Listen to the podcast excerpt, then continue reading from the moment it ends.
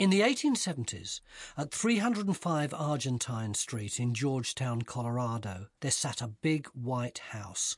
It was lavish, to say the least, intricate woodwork and windows, and central heating. It even had a glass conservatory full of plants. That might not sound like much, but heating a room like that in the often freezing mountains of Colorado was in itself a public statement of status and wealth and remarkably, all this still stands today. Alongside the house's outbuildings, a carriage house, a granite office building, a summer kitchen and laundry building, and perhaps most remarkable of all, a six-seater privy. That's an outhouse, an outdoor toilet to you and me. Even for the wealthy, plumbing in the 1870s wasn't quite what it is now, but if you had to answer nature's call outside, then a six seater outhouse would do the trick. Solid oak seats, too.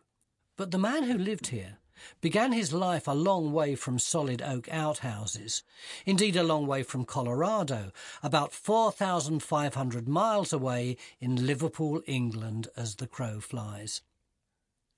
There's another story too, though, that starts only 200 or so miles north of Liverpool in Perth, Scotland.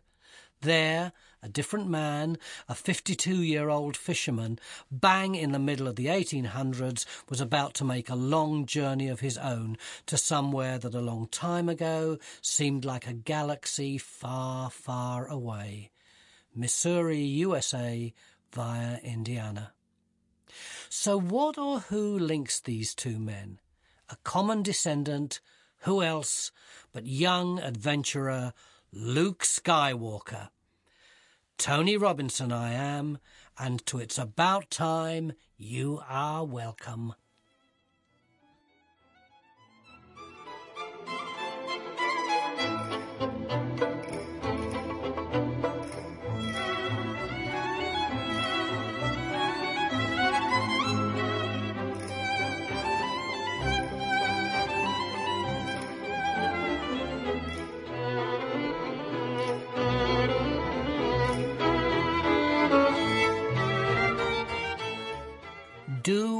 Do not. There is no try. Words to live your life by, if ever there were any. These are the words of Jedi Master Yoda, spoken to an impatient and petulant young Padawan from the remote planet of Tatooine, whose adventures have made him and the Star Wars movie series iconic since the release of the first picture in 1977. I do, of course, speak of Luke Skywalker. Don't worry, no knowledge of Star Wars is required for this episode of It's About Time. The last thing I'm going to do is pretend to be a Star Wars expert.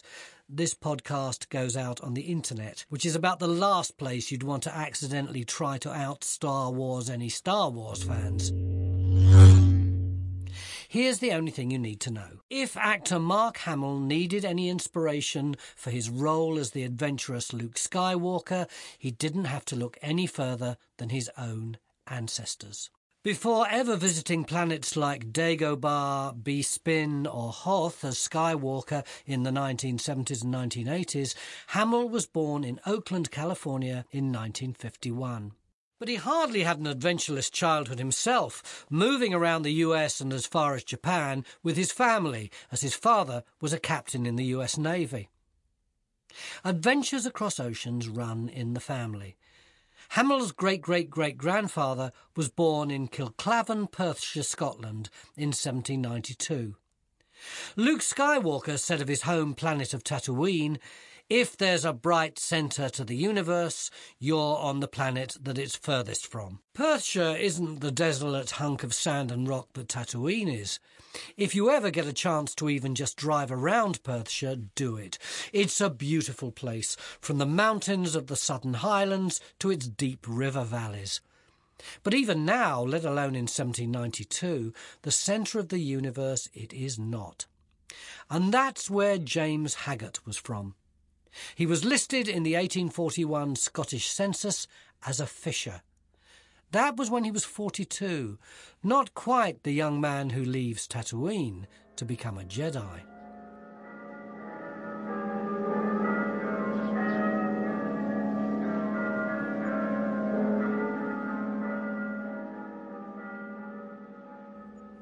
James had married locally. Well, a Perthshire girl from 20 miles up the road. Charlotte Robertson became Charlotte Haggart on the 26th of November 1826, when she and James tied the knot in Kinclaven. By 1846, they had eight children, six boys and two girls. It was then, and only then, that they set off for their mammoth journey across the Atlantic. James was in fact 52 years old when he and his family finally emigrated, setting a course for America. When we think of the movement of people in those times, we often think of younger people venturing off to find their fortunes. Perhaps that's the idealistic way to think of it. Indeed, as I mentioned in a previous episode about Charlie Chaplin's film The Immigrant, it wasn't a particularly pleasant trip. It was a riskier journey for older people and big families than it may have been for the young and healthy, with conditions on board a lot of immigrant ships no less than horrendous. Filth, disease, and hunger abounded, and age made it even harder to get through the ordeal. But do or do not, there is no try. And brave the journey James did, with his family in tow, wife Charlotte, and all of the children. So even though significantly older than his great great great grandson Mark Hamill's character Skywalker, James Haggart too left his homeland and everything that he knew to ride on a ship for the chance to find his destiny. And he and his family made it all the way to New York, a journey made by so many at the time before settling in Indiana.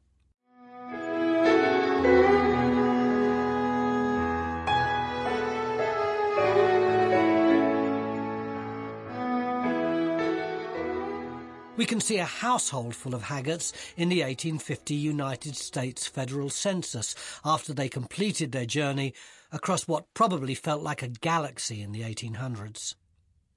But James Haggart's life, once he arrived in the Promised Land, didn't lead him to a huge house or various outbuildings or a luxurious privy. The Haggart family lived a humble life in Scotland, then Indiana, then Missouri. Not rich, they were now a simple farming family, but that was their American dream. A marble memorial stone still stands in Mount Olivet Cemetery in Hannibal, Missouri, commemorating not just James, who died there at the age of 63, but also his wife Charlotte and three of their sons. But in another branch of the family tree, one of Mark Hamill's other ancestors did make an incredible journey to do something pretty bold. That was William Arthur Hamill. The force helped him to sit on a throne in Colorado, or at least on an oak rimmed seat with a hole in it in one of the most lavish outhouses in the state. That's coming up on It's About Time after this short break.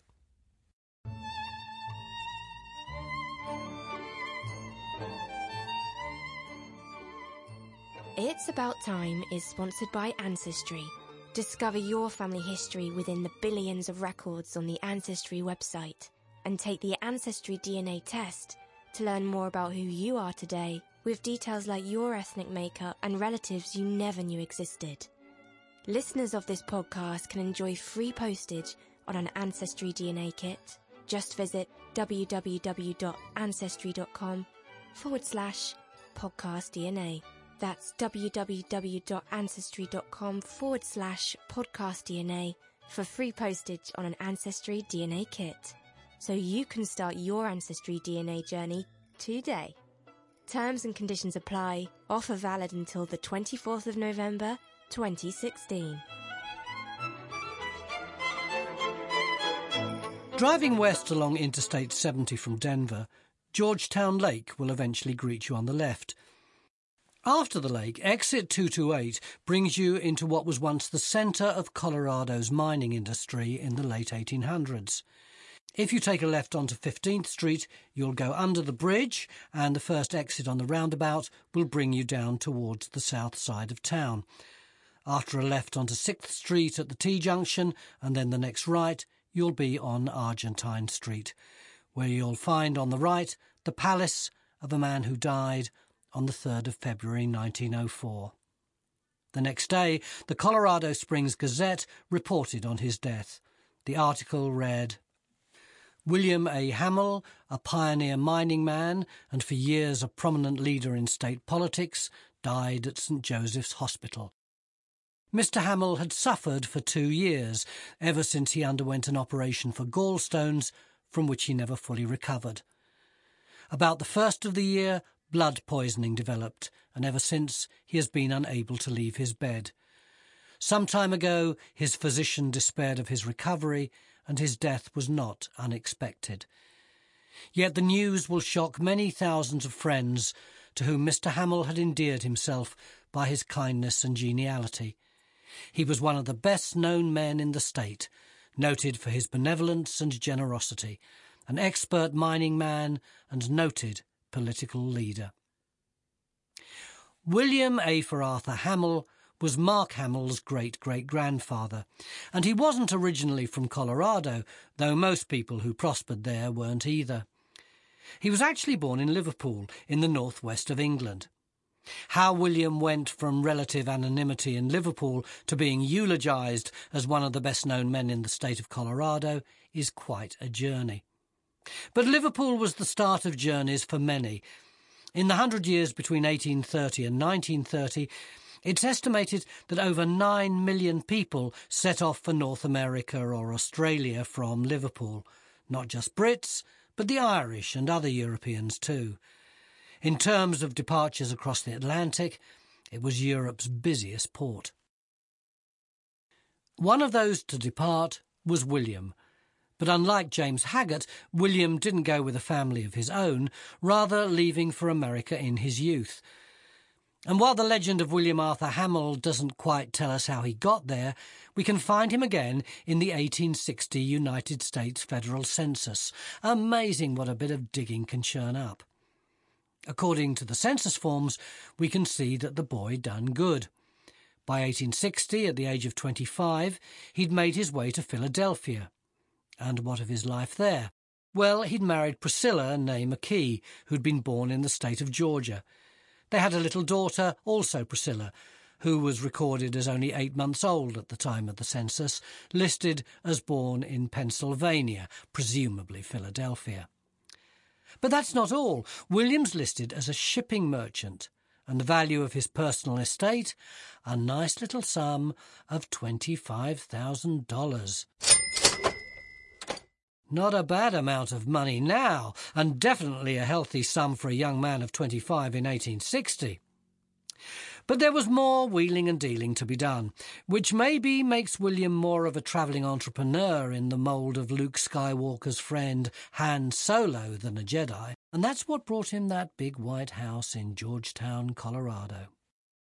The American Civil War would break out in 1862, but after a stint in the Union Army, an entrepreneur like William could see a lot of potential out in the Rocky Mountains.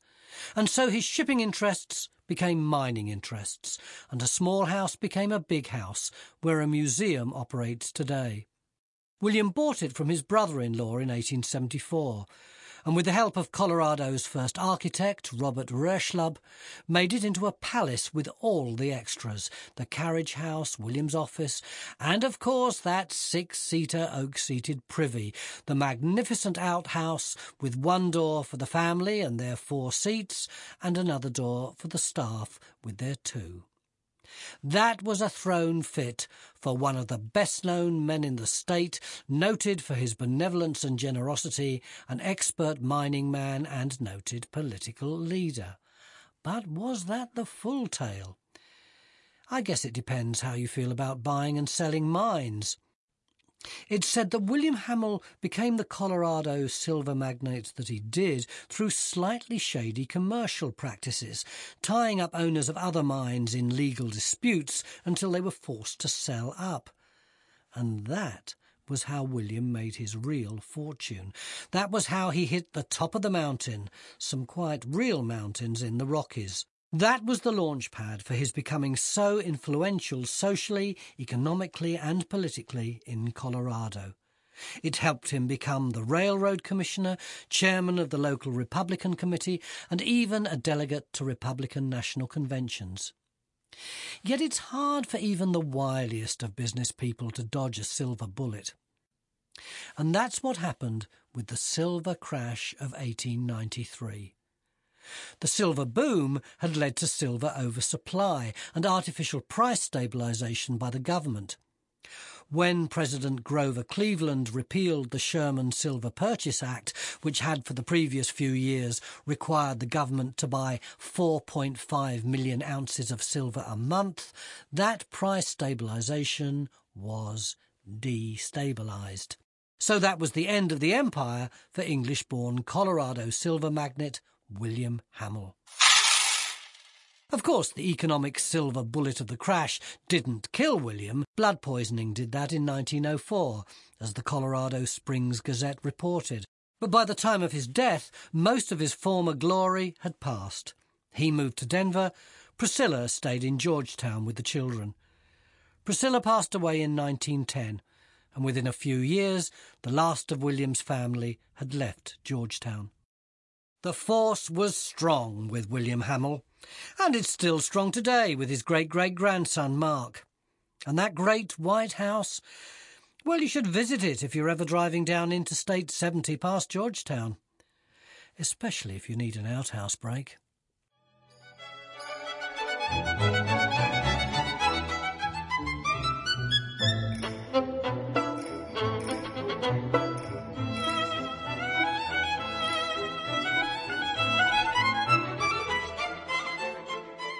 Thanks for listening to It's About Time with me, Tony Robinson. It's About Time is brought to you by Ancestry, the leader in family history and consumer genomics. Thanks to them for all their help in putting this episode together. If you liked It's About Time, please make sure to subscribe, rate and leave a review on iTunes or wherever you listen to your podcasts. If you subscribe, new episodes will download automatically. And if you let us know how much you like it, we'll bring you many more. Don't hesitate to tell a friend, tell Twitter, tell Facebook, tell that person you know who loves Star Wars. May the Force be with you.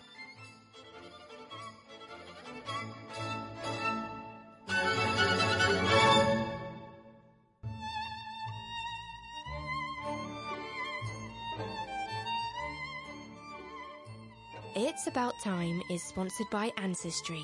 Discover your family history within the billions of records on the Ancestry website and take the Ancestry DNA test to learn more about who you are today with details like your ethnic makeup and relatives you never knew existed. Listeners of this podcast can enjoy free postage on an Ancestry DNA kit. Just visit www.ancestry.com forward slash podcast DNA. That's www.ancestry.com forward slash podcast DNA for free postage on an Ancestry DNA kit. So you can start your Ancestry DNA journey today. Terms and conditions apply. Offer valid until the 24th of November, 2016.